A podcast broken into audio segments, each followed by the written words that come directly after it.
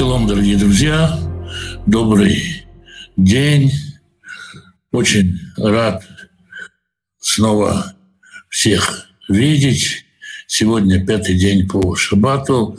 Мы с вами сегодня будем читать 12 главу второй книги Шмуэля, отчасти продолжение той страшной истории, которую мы читали вчера. Начнем мы, как обычно, с молитвы. Отец Небесный, я прошу Тебя благословить и поддержать всех тех, кто сегодня страдает от войны, от обстрелов, всех тех, на чьи дома, на чьи улицы, на чьи парки, автобусные остановки падают ракеты, всех тех, кто страдает от обстрелов, всех тех, кто испытывает чувство беспомощности. Поддержи и укрепи. Те, кто переполняется ненавистью, исцели от ненависти. Дай утешение тем, кто потерял своих близких, дай силы стойкости тем, кто защищает свою Родину. Благослови каждого по его нужде, по его скорби. Всех тех, кто находится э, в центре этого кровопролития и останови этого кровопролития. Дай мир своему народу. Благослови тех, кто заботится о пропитании своих семей. Дай достойную работу, чтобы было время и отдыхать, и изучать Писание, и с семьей проводить время, чтобы в доме был достаток, избыток, чтобы была возможность помогать другим и радоваться того, что помогаешь другим. Благослови исцели больных, дай мудрости исцелять врачам, направь их руку.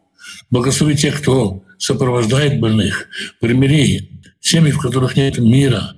Примири отцов и жен, отцов и детей, мужей и жен, братьев и сестер. Просим Тебя являть, показывать свое присутствие в нашей жизни. Мы все очень нуждаемся в том, чтобы видеть Тебя. Благослови свой народ миром, как обетовал Ты. Господь даст силу, дерзость своему народу. Господь благословить свой народ миром. А мы с вами читаем 12 э, главу второй книги Шмеля, наверное, ну, как сказать, для хорошего такого качественного разбора можно было бы разбить ее на три части, каждую часть разбирать отдельно, и, может быть, не одним уроком, настолько богатая эта глава, такая для размышлений, для уроков, которые можем для себя вывести.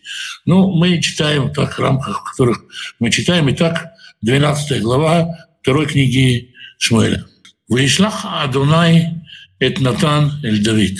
И послал Господь Натана к Давиду. Натан – это пророк, Господин. Мы в прошлой главе читали, в прошлой главе никто сам никуда не ходит, как вы помните. Да? Давид все время кого-то посылает – Иоав кого-то посылает все время, и даже Батшева посылает к царю с запиской.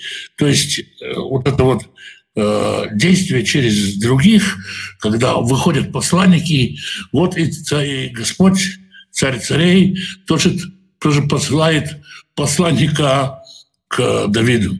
Но там приходит к Давиду и рассказывает ему притчу. У его Илав и пришел к нему Натан, вымер и сказал ему, «Шней анашим аю баир эхат». В одном городе жило два человека. Эхат Ашир, один богатый, Вейхат Раш, а один нищий. Лиашир Аяцон, Увакар, Арбемиот. У богатого было много мелкого и крупного скота. Валираш Эйнколь, а у нищего ничего не было. Ким кивсай хаткана, кроме разве что одной маленькой овечки, ашеркана, которую он приобрел. Вы дали ему, и она выросла вместе с ним. Вы им с, сыновьями его, яхдо вместе. Мы пито тухаль, от хлеба его ела, у микисот иште, и из э, э, чаши его пила, у бихикот тишкав, и на груди его, на лоне его спала. Ветелю Кибат, и была она ему как дочь. Если мы посмотрим, когда в прошлом главе мы читали, Урия отвечает Давиду, почему он не пойдет домой, он говорит, и что я пойду поесть, попить и возлечь со своей женой. Здесь те же самые три глагола. Она росла с ним, ела от его хлеба, пила из его чаши и была у него на груди. И такая вот овечка, как бывает в нашей семье, если спросишь сына, этого ничего. В нашей семье у нас три брата, папа с мамой и вот овечка. Или даже про маму ничего не сказано. Папа, и вот овечка у нас тоже как член семьи. Ну, у кого-то кошка, у кого-то овечка. Так вот жил этот человек. Вы его Элих Лейш. И пришел прохожий, бродяга, человек богатому. Вы их моля, как отмечено, умывкаро. И э, пожалел человек, пожадничал взять от мелкого своего скана и от крупного своего скана лясот ля реха балю, чтобы приготовить для гостя. В Яках это кивса таиша раш. И взял он овечку бедняка, Вясали и Шабайляв. И сделал, приготовил ее для человека, который к нему пришел. Такая вот история, такую притчу рассказывает пророк Натан. Если мы почитаем, о чем притча ся. У него было много, но он все-таки взял у того, у кого было мало. Если здесь что-то про прелюбодеяние, ничего нет про прелюбодеяние здесь. Если здесь что-то про убийство, кровопролитие, да вроде бы тоже ничего нет на первый взгляд. Здесь притча про алчность, жадность, про вот это название своего не дам, чужое возьму. Так можно понять эту притчу. А мы читали в прошлой главе мерзостных поступках, которые Давид совершил. Прежде всего в том, что он взял чужую жену, прелюбодеяние, и о том, что он убил мужа, а после смерти вдову взял в жены, тоже рисуясь героем Израиля. Словом, в общем-то, на первый взгляд, притча не очень похожа на то, что мы читали в предыдущей главе. История, конечно, очень печальная. Ваихар ав Давид беиш. И очень разгневался Давид на этого человека. Что значит разгневался? Пришел пророк, рассказал какую-то притчу – что так суетиться? Пророк приходит к царю, к царю приходят с э, судебными делами, к царю приходят на судебное разбирательство. И царь, надо сказать, в том числе царь Давид, конечно же, это высшая судебная инстанция, которая только может быть в царстве Израиля. Поэтому к нему пришли, и вот такой вот э, протокол изложил пророк Натан, и Давид очень сильно разгневался – по поводу поступка богатого человека. Выморил Натан, и сказал он Натану, «Хая Дунай, Господом клянусь, жив Господь, киген мавет, аиша зот, заслуживает смерти, сын смерти, человек, который это сделал. На иврите, в иврите, в языке иврит, когда кто-то заслуживает чего-то или находится на уровне достойном чего-то, в состоянии исполнить, он называется сын чего-то. Когда человек приходит в возраст, когда он может соблюдать заповеди, он празднуется бар мецва, сын заповеди. Здесь сын смерти, в смысле, заслуживает смерти человек, который это сделал. Выид киса и шалем арбатаем. А за овечку заплатит четверо. Ну, заплатит четверо, это понятно. Это мы читаем в книге Ишмот, о том, что тот, кто украл овечку, должен возмещать ущерб за нее в четыре раза. Эти ваши раса – это давар азе, за то, что сделал вот это самое дело. Ну, помните, да, мы в прошлой главе останавливались на выражении «вот это самое такое дело сделал». Алишер лех хамаль. И за то, что не пожалел овечку бедняка. Вымер Натан эль Давид, и тут как гром среди ясного неба, Натан говорит Давиду, Ата Аиш, ты этот самый человек. До последнего момента, до вот этого самого момента Давид вообще не понимал, что речь идет о нем. Как-то мы говорили с э, Мишей Цином, и он рассказывал, что вот будучи в заключении, когда человек находится, скажем, в КПЗ, в тюрьме, он постоянно слушает, постоянно слушает, не про него ли говорят, не про него ли идет речь. Когда человек ощущает вину, ощущает вот этот комплекс содеянного преступления, который он пытается скрыть, он постоянно сидит как на иголках, знает, что к нему прилетит какое-то наказание. Не тот ли это бумеранг, ко мне вернулся Давид, вообще ничего за собой не не, не ощущает. Он ведет себя здесь как человек неверующий. Он, Давид, ходит по крыше, ходит по крыше мира. И пошел, увидел женщину, взял. Что тут такого? И вдруг ему говорят «Ата Аиш». И действительно, а что здесь, э, что же здесь все-таки произошло? О чем вообще притча пророка? Пророк, во-первых, в притче своей подготавливает Давида к тому, какое наказание последует за его преступление. Во-вторых, и тут нужно, нужно, наверное, попытаться понять, кто такой этот самый бродяга, который пришел в гости к богатому человеку. Кто такой этот? Э, и тут есть две основные версии. Первая версия высказывается мудрецами и в основных комментариях, что это Ецерара, это злое начало человека. Злое начало приходит, и оно подбивает человека сначала что-то маленькое, поспать до обеда, поспать до вечера, расслабиться. Потом выйти, погулять, посмотреть, увидеть девушку, не отвести взор, а оценивающий на нее посмотреть и сказать, О, какая красивая девушка. Потом послать посланников разузнать просто имя, просто спросил, я что? Я просто спросил, потом послать привести ее, потом за чашечкой или рюмочкой чая соблазнить ее, и дальше покатилась, покатилась по наклонной. Давид прошел весь путь от «не прелюбодействуй» до «не убей». Другая версия говорит, что этот э, Олег, бродяга, о котором идет это сын, и, может быть, ее как мы в дальнейших э, главах, когда будем говорить о Шламо, еще рассмотрим, еще вернемся к ней. Но основная версия, основное понимание здесь то, что ты от малого пошел и вот докатился до того, до чего докатился.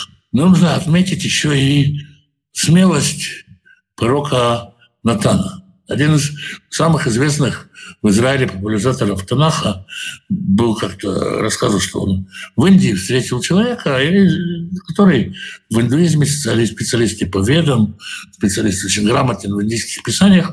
И он спросил, что в ваших писаниях есть такого, чего нет в наших писаниях? Что там такого есть в вашем Танахе, в вашей Библии, чтобы у нас в Ведах было? У нас Веды огромное собрание книг. Чего там нет? И он, не задумываясь, сказал, та самая фраза «Атай, что это человек». Нету критики, когда пророк может прийти и критиковать царя. Это, кстати, один из первых случаев. Потому что когда мы читаем, что Всевышний говорит э, Ильяу, иди и скажи Ахаву насчет виноградника Навота, ты убил и ты унаследовал, то Ильяу не говорит ему этого. Всевышний повелевает это сказать, но это не говорит царю. Когда Шмуэль говорит Шаулю какое-то обличение, тут понятно, у них такие отношения, что Шмуэль как бы, как бы человек, который вырастил Шауля.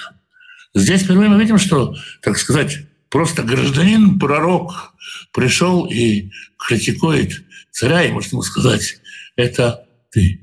То есть такая степень обличения такая степень обличения, она существует только в Писании. И Натан продолжает, «Кома Радана Ильва Израиль». Так сказал Господь Бог Израиля. Они масахти халимелех аль Израиль. Я помазал тебя на царство над Израилем. Вы анохи эцальтиха яд Шауль.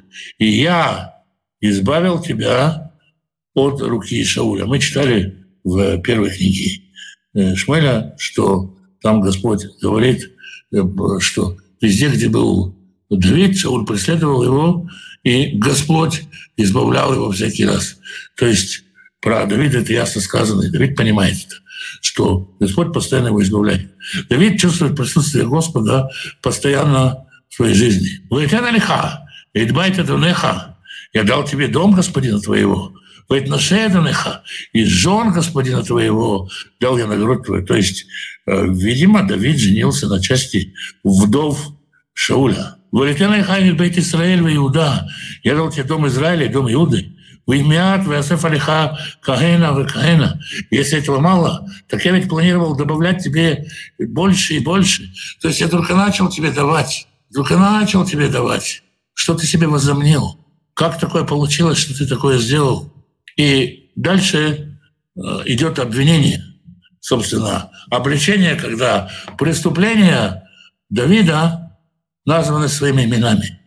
Маду абазита и товара данайля асот раба и но. Зачем ты опозорил слово Господа делать злое в глазах его? И туриях, и ты, какие-то бехерев, ты убил Урию Хитянина мечом. Войти ли, как иша? Жену его взял себе в жены, в то, а раб-то. Мало того, так ты еще и убил его не своим мечом, не организовал судебный процесс, а убил его предательский мечом аммонитян. В чем обвинение? Первое. Ты убил, ты опозорил слово Господне сделать злое в глазах его.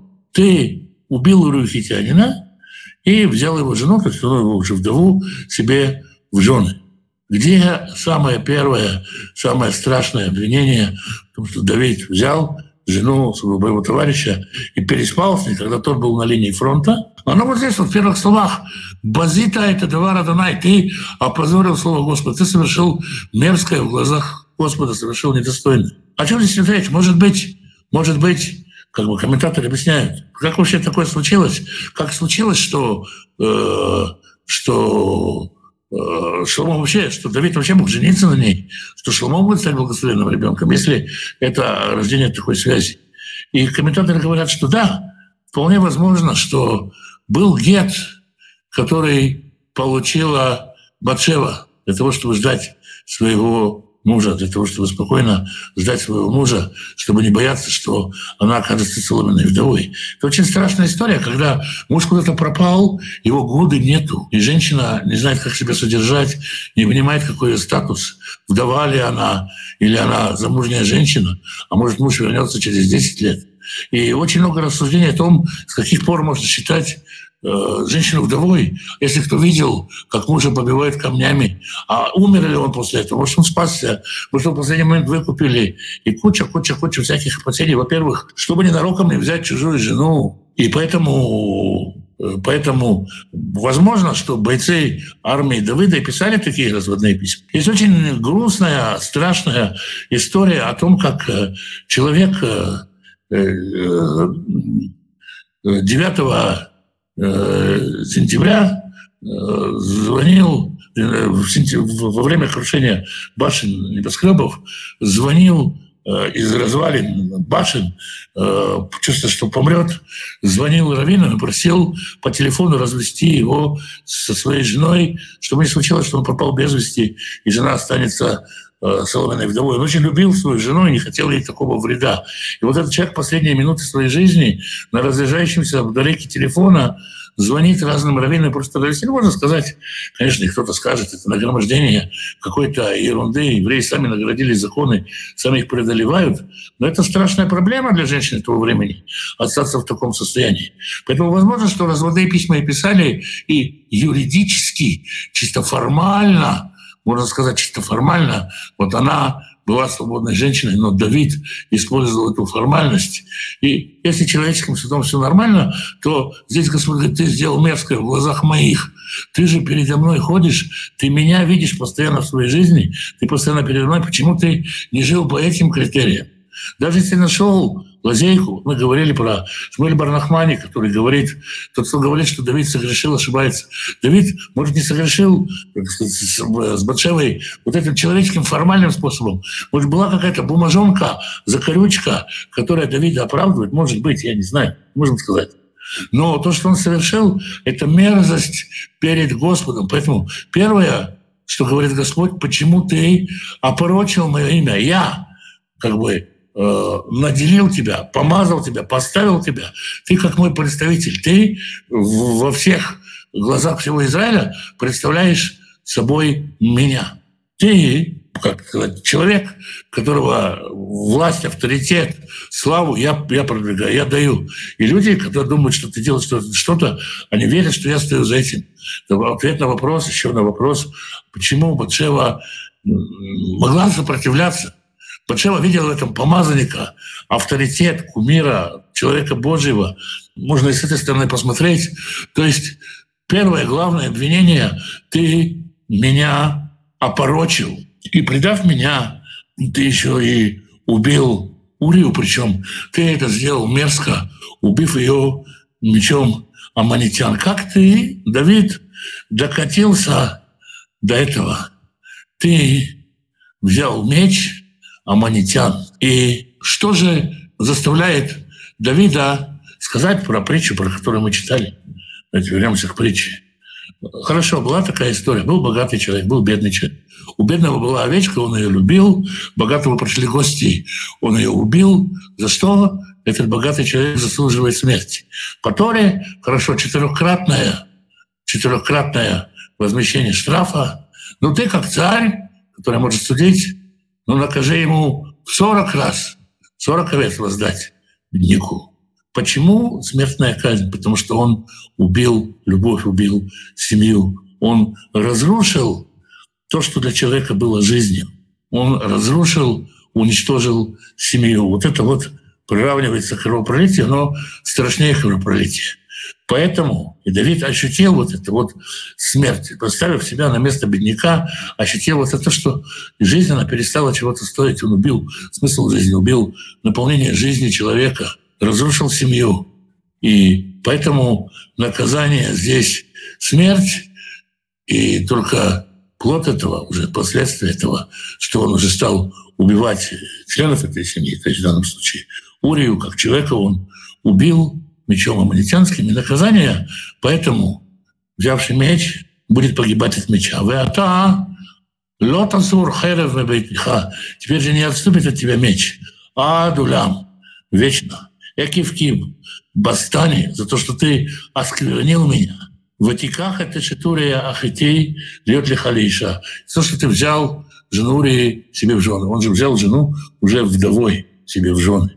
Именно в жены он взял ее, когда она была уже вдовой. Но он э, взял в жены жену покойного героя, это же как бы приписывается в собственную славу, в собственную красоту. То есть Давид вообще не осознал всей мерзости своего поступка, и за это ему приходит вот такое наказание. Ты взял меч, ты разрешил свои проблемы мечом, ну, у тебя будет и Авшалом, и Аданияу, ты теперь накушается твой дом меча по самое-самое не могу. С этого момента вся история дома Давидова изменяется практически. Его дом, весь бейс будет уничтожен благодаря из-за, благодаря из-за того, что здесь Давид сделал. Кома Радунай, так говорит Господь, Илени Маким Алеха Рами Вейтеха. Вот я воздавляю на тебя зло из дома твоего. Вылякахти нашеха лейнеха, винатати раеха. Перед глазами твоими я возьму жен твоих и отдам их ближнему твоему. Вышахавым нашеха лейнея шемишазот. И будет возлежать он с твоими женами под этим солнцем. То, что, то, что ты сделал тайно по отношению к другому, я сделаю явным по отношению к тебе. То есть кто-то придет, и не говори потом, что это не от Бога, что это от сатаны, что это от чего-то еще. Кто-то придет, мы что-то прочитаем, и кто-то будет спать с твоими женами на твоих глазах, на глазах у всего народа под этим солнцем. Здесь сделал это явным.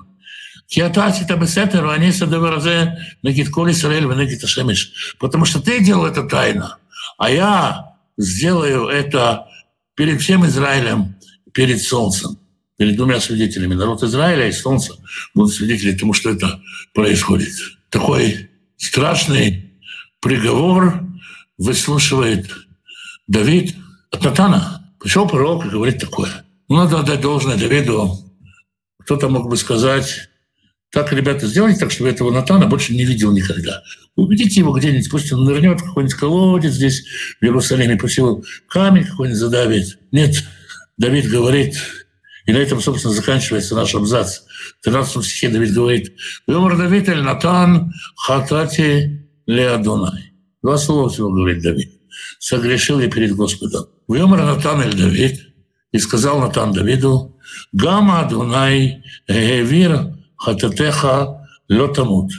Господь, как сказать, перенес, проронил, проскочил твой грех, и ты не умрешь.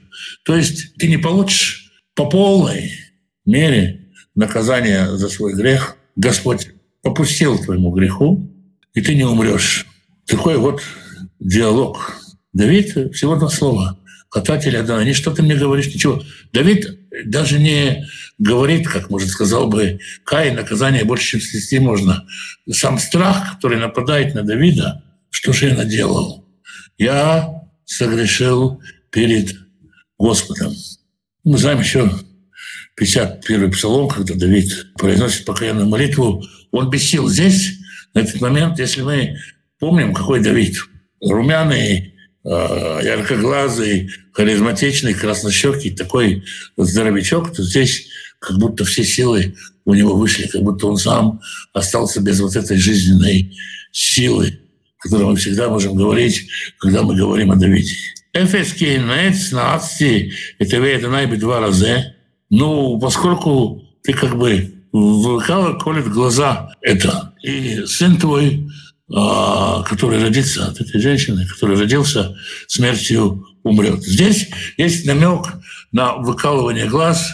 Когда мы читаем, Всевышний предупреждает и говорит, когда вы придете в землю, выгоните все народы от вас, либо уничтожьте, либо выгоните, э, э, для того, чтобы они не стали колючками в ваших глазах. Вот это есть определенная доза присутствия чужого, что-то, что может ослепить человека, и человек уже не воспринимает реальность действительно. Давид пережил вот такое ослепление. И то, что сказал ему Натан, Господь перенес твой грех, можно сказать, перенес, не ты умрешь, а сын твой умрет, так тоже можно сказать. Страшно, наверное. Трудно себе представить, что в это время происходит в сердце у Давида. Ваилех Натан Эль Вейту. Натан пошел к себе домой. Выигав Адонай это еле Ташир Ельда, Эчитура или Давид, Ваянуш. А Господь поразил болезнью мальчика, которого родила жена Урия ему, и он был смертельно болен. До последнего Давид верит в милость Всевышнего. Воевакеш Давид и Элоим Беаданар и стал просить Господь Бога за юношу. Воецом Давид цом, и постился Давид постом, воево Вилян Вишахав Арца. И пришел, и ночевал, и спал на полу. То есть Давид отказывается от еды, воды, и спит на полу, и все время пребывает в молитве за юношу. Естественно, это волнует весь дом. В Якуму закиней бейтуаляв, и встали старейшины дома, подходили к нему. Леакимо минаарец, чтобы поднять их к земли. Влю ава, влю барау, там лехем. И не хотел он подниматься, не соизволял он подниматься, не захотел и не брал хлеб у них. Вы бы ее Ашви, почти семь дней Давид постился такой молитвой, семь дней, и в седьмой день вы ям это елит, и умер мальчик. Не помогло, да, мы говорим очень много, часто проповедуем о чуве, раскаянии, что он поможет Израиль, но не всегда раскаяние абсолютно отменяет наказание. Здесь страшное совершилось, умер мальчик. Воевал Давид, Леогидло. И боялись слуги Давида сказать ему, Кимета елит, что умер мальчик. Кемру, и не боет елит. Ай, дибарну иляв, Валеша мамы кулейну. И даже когда жив был мальчик, мы с ним говорили, и он был не способен нас слушать. Их не маралев мета елит вясара. Что же он может сделать, упаси Бог, если мы ему скажем, что мальчик умер? Люди боятся Какова будет реакция человека, когда они узнают, что мальчик умер? Если он и так вот ведет себя, ну, как сказать, спит на земле, лежит на земле и постится, может быть, это выглядело как поведение сумасшедшего человека. Вера Давид Киавадав Медляхашин. Видел Давид, что рабы его перешептываются. Явен Давид Кимета И понял Давид, что мальчик умер. Выбор Давид или Водав. И сказал Давид рабам своим, а Мета Елет, умер мальчик. Мальчик умер. С вопросительной Вемру Мет. И они сказали, умер. И можно было бы услышать здесь, и разорвал Давид одежды, и еще что-то нет. Выехал Давид Минарец, и встал Давид земли, Вейрахац, и омылся, в Исах, и умастился, вы Махлем Симнатав Давид приходит, приводит себя в порядок, приводит себя в рабочее состояние, встает с земли, умывается, умощается, меняет одежду. Воево Байта Дунай вошел в дом Господень, в Иштаху, и поклонился там, вошел в его Эльвейто и вернулся домой, в Ишаль, в Ясиму Лехем, в Юхаль. И спросил еду, и положили ему хлеб, и он ел. Как только Давид понимает, что мальчик умер, он перестает за него молиться. Сбылось наказание. Что теперь? Поститься, что теперь убиваться? Протестантское вероучение Лютера Кальвина выводит именно из этих стихов, что нет молитвы за умерших. Но на самом деле здесь нет такого основания. Давид молился не, не, не молиться за мальчика не потому, что, э, не потому, что нет смысла молиться за умерших. Давид молится, потому что он молился, чтобы мальчик не умирал. Рабам вообще непонятно такое поведение, и они снова Давид, человек, которого можно переспросить о поведении. Но здесь нужно обратить внимание на это. Это очень важная деталь поведения царей израильских что к ним можно обратиться и спросить, что ты, ты государь-батюшка, непонятно себя ведешь. Ваямру авадав и ляв. И сказали рабы его ему, ма два раза ашерасита. Что за это дело, которое ты сделал? Баву раялит. Хай вы сам-то. Вы тавых. Когда был мальчик живой, ты постился и плакал. Вы кашермет елет, а когда умер мальчик, камта в эту халеха, ты встал и ешь хлеб что-то непонятное. Ты убивался, когда он был жив, а когда он умер, ты отправился и стал есть хлеб. Вымер было да елит хай. Сказал, пока мальчик был жив, самти в Авке и плакал. Киамарти, потому что рассуждал, Меудеа, Ехнени, Адунай, Вихаэлит. Кто знает, может быть, помилует меня Господь, и будет жив мальчик. Вы атамет. Теперь он умер. Лама занят сам. Что же мне теперь поститься? Хаухаля для чего? Смогу я вернуть его? Одани его леха лав. Я еще пойду к нему. У ло ишу И он не пойдет ко мне, не вернется ко мне. Есть такое ощущение у людей, которые теряют своих близких. Есть ожидание, что они еще к нему придут, что они еще встретятся. Я еще к нему приду. И часто, когда человек, потерявший близкого, отца, мать, не дай бог, сына, дочь, брата, сестру, видеть их во сне, видеть их живыми во сне. И вот это ощущение, желание побывать в том месте, где сын, брат еще живы, оно так свойственно человеку. И Давид говорит, я к нему еще приду, я к нему иду. А поэтому что и плакать. Ну, сын, который умер, это сын не только Давида, но и сын Батшевы. Винахем Давид это Батшева и что? Утешил Давид Батшеву, жену свою, в его аллея, в Ишкавы Май, вошел к ней, спал с ней. Ватилет Бен и родил сына. Ватикрает Шмо Шломо и назвал его имя Шломо. В Адунай Аево.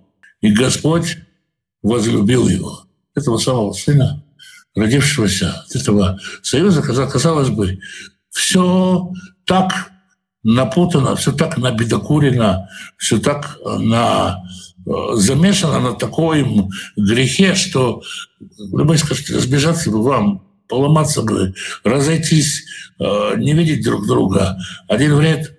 Рождается ребенок, которого Господь любит – ну, Господь любит всех, но здесь особое такое. Господь полюбил этого мальчика и решил засвидетельствовать свою любовь. Вышла Бияд Натана Анави и послал послание через Натана пророка «Выиграет шмо Едидия Бавураданай». И перед Господом его имя названо было Едидия, друг Господа. Едид это как бы слово, которое состоит из двух повторений. Яд, яд, рука, рука. Идущий рука об руку. Друг Божий, друг Господа. То есть сам Господь послал пророка и нарек параллельно с именем Шломо, нарек Шломо еще одним именем Едите. Это такое секретное имя между ним и Шломо, но не будет использоваться в тексте, но вот такое имя есть. Господь называет мальчика своим другом. У мальчика есть такой друг, который царь всего мира. А тем временем, помимо всех этих дворцовых страшных ужасных дел продолжается война. Давид сидит в Иерусалиме, а Иоав с армией все там же, и там же в Рабат Амоне уже значит, за это время успела родить Батшева, и умер ребенок, и прошло еще какое-то время. Можно сказать, прошел год, может быть, чуть больше. Вышлах Иоав Малахим эль Давид. И послал Иоав посланников к Давиду, Вайомар, и сказал, «Нехамти Берава Гамлякада Тиетирамай». Я тут воюю за рабу, за Рабатамон, и взял я город воды, взял я нижнюю часть города, там, где источники. То есть уже можно источники перекрывать как-то. И вот-вот-вот-вот уже победа близка. Веата, а теперь Исофа Тетерам, собери остатки народа, Выхане Элаир Велахда, иди и окружи город, и лови ее, захватывай ее. Педа Элькод Ани Таир Веникраш Мелея. Чтобы не получилось так, что я захвачу город, и мое имя наречется над городом. То есть, смотри, Давид, скоро будет победная фотография над Рейхстагом в Рабатамоне или над воротами э, Рабатамона. И кто ты хочешь, чтобы был на этой фотографии, я или ты? Если ты хочешь, чтобы на этой победной фотографии с флагом Израиля над, над главным зданием Рабатамона был ты, то поторопись, собирай народ, иди и веди народ так, в последний решительный бой. Но если нет, то я возьму город, и э, я тогда и фотосессию здесь буду делать. ויאסוף דוד את כל העם, וילך רבתה, וילחם בה, וילכדה. И пошел Давид в, собрал ведь весь народ и пошел в Раву и воевал с ней и захватил ее. То есть Ивав, а, не знаю, доходят для него слухи обо всем, что во дворце происходит, но Иов остается преданным Давиду заботится о его реноме таким образом и говорит, ну, может прийти, вот тут, может прийти. Давид отвечает на это, он хочет, чтобы победа была его, и он захватывает город. Ну и как это Терет Малахим Рушо, и взял он корону с головы, у Мишкаляки Карзав, и весь это на талант золота, Кара, Вати Арош Давид, и драгоценный камень, который Давид положил на шапку Мономаха Рабатамонскую, на царственную корону свою, вышаляли Аиру Арбымиот. И много-много-много всякой добычи вывел. 31 стих э, стал таким стихом лакмусовой бумажкой для переводчиков. Очень многие переводчики хотят все-таки под занавес 12 главы нарисовать Давида гуманиста. Давайте почитаем. Вейтаама Шерба, а народ, который был в городе, в ней, в рабе, в рабе Уцивы и сам Бамегира, в Барахацей Барзель, вытащил и бросил под пилы и под э, строгалки, под э, железные рубанки Убимезерат Барзель и железные терки. Выявила там Бабальбен и протащил их по брусчатке. То есть мученической смертью убил Давид всех жителей Равы. Один вариант перевода. Второй вариант перевода, а, который, к сожалению, становится более популярным, хотя он очень-очень трудно сюда вписывается, что Давид представил народ к пилам и к материалам, к инструментам металлообработки, зачем бы это писать сюда, для чего это писать сюда, непонятно. То есть, скорее всего, здесь как бы Давид обозленный, есть такое, все-таки остается какое-то такое начало. Из-за них все. Все из-за этих аммонитян. Из-за войны с ними. Все это из-за них началось. И поэтому Давид так жестоко расправляется с аммонитянами. И так он сделал со всеми городами Бне, сыновей Амона. Выезжал Давид, выходил Ам, Иерушалаем. И вернулся Давид и весь народ в Иерушалаем. Если мы в начале 11 главы читали, что все вышли, Давид не вышел, то Давид вышел, отвоевал и вернулся в Иерусалим. Ну вот таким вот, вот таким вот хитрым путем все могло бы быть намного проще, если бы Давид вел себя по-другому. Ну, Такая вот тема сложная, тема сложная. Что с этим не поделаешь? То, что сделали с наложницами Давида, это дело только его честь, а не любовь к ним. Как вы думаете, возможно любить много жен, быть соединенными с ними в духе, как Саддам с Евой? Я не знаю, у меня нет опыта э, женства. Когда ты рождаешься, ты вот я рождаюсь, думаю, я смогу полюбить только себя. Папа с мамой так на фоне, но по-настоящему человек любит только себя. Потом появляется женщина, ну или мужчина, в зависимости от пола, в ближний, с которым ты вдруг готов даже жизнь свою отдать за него. Ты его так любишь. И вы вдвоем, и вы наслаждаетесь жизнью, и вдруг неожиданно появляется, зарождается в девушке комочек жизни, который потом рождается, появляется на свет. Маленький-маленький комочек человеческой плоти, маленький-маленький человечек – и вся твоя любовь в него, вдруг, ты, вдруг выясняется, что в сердце твоем и появляется место для любви еще одному человеку, потом если родится еще один, еще как бы э, прожен, можно еще как-то понять для, э, для детей, как, как рассуждает мои э, дети спрашивали, а что, я тебе недостаточно? Почему тебе меня недостаточно как дочка, зачем тебе вторая дочка? Чем я тебе не достаю? То есть, что тебе со мной не хватает? Зачем тебе вторую дочку заводить? Наоборот, сложный вопрос, да? Зачем нам много детей? Вот. А может ли человек полюбить? Бывали, были ли браки, вообще совершались ли браки по любви? Или вот так вот Давид, скажем, выиграл Михаль как жену, ну, как в сказочной лотерее, то, что побил чудовище Голиафа. Михаль его любила, а любил ли ее Давид? Непонятно. То есть Куча браков совершалась. Кто-то спрашивал Агаря, любит ли она Авраама. Кто-то спрашивал Авраама, любит ли он Агарь. Люди приобретали жен, потому что это полезно в хозяйстве, извините за циничность.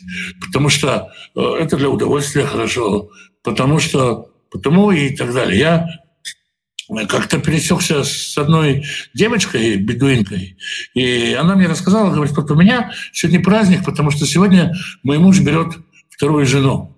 Сказал, ну, праздник-то, другая бы плакала. Она говорит, смотри, вот мне было 15 лет, меня за него отдали, ему 50. Сейчас он возьмет вторую жену, я со своим ребенком останусь, деньги будет давать, от меня останется, не будет ко мне лезть. У меня праздник, он нашел вторую жену. Вот такая любовь тоже бывает. То есть мы, когда говорим там, про любовь, про что-то, э, с одной стороны, конечно, э, конечно, как хочется, да, ты любишь э, женщину, которая с тобой. С другой стороны, для Давида или для Шламо, у которого так много жен, так много женщин, это вопрос э, имущественный, украшения, э, стиль, так сказать, ну, понт, если хотите даже. Вот. И поэтому, да, скорее всего, задевает это только честь. Но по закону нужно еще и ревновать. Если грех с Давида снят, прощен. Не снят и не прощен, а как переведен.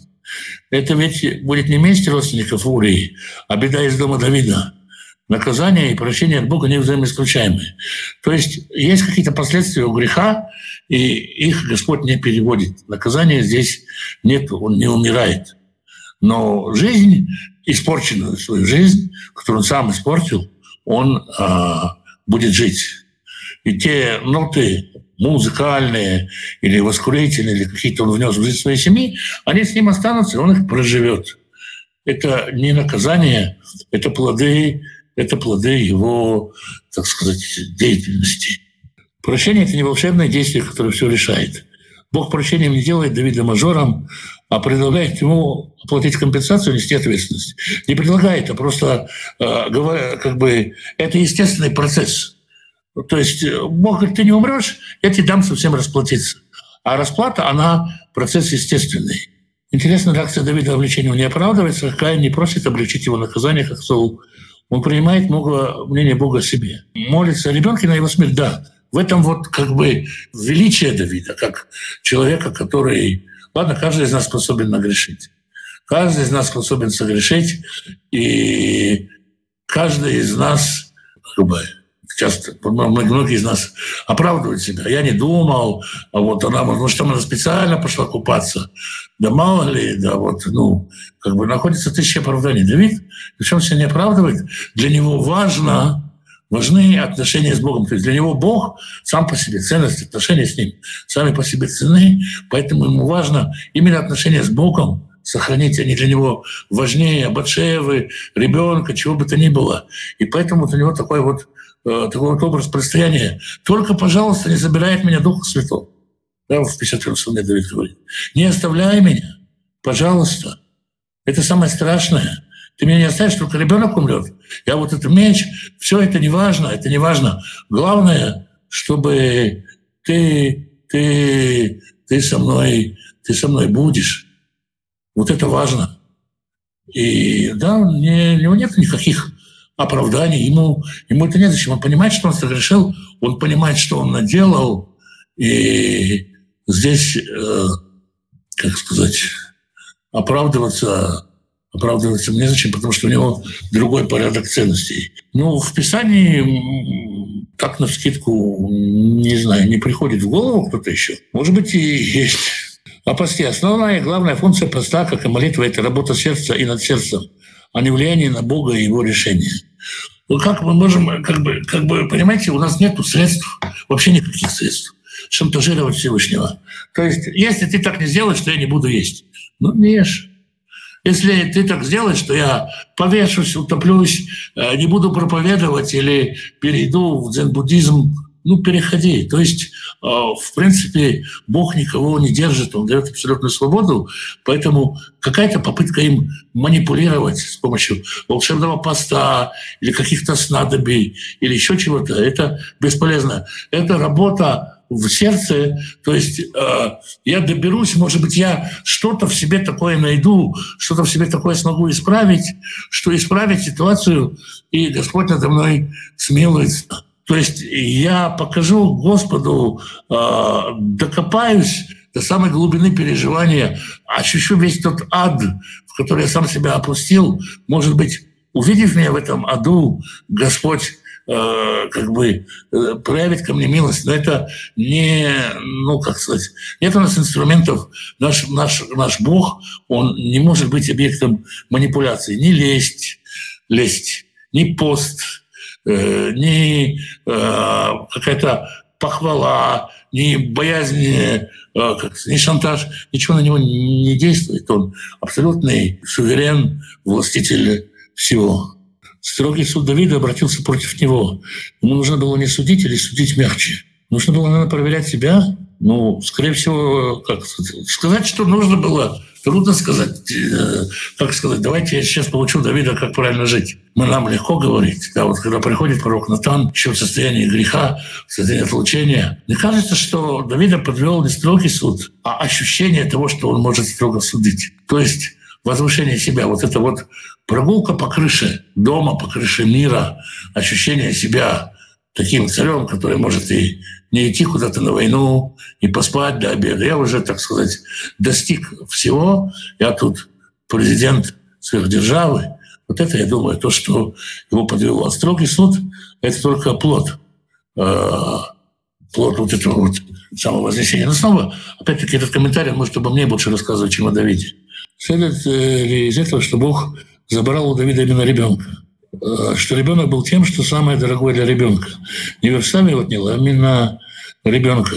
Ну, не думаю, ребенок-то вообще не, не планировался. Вот.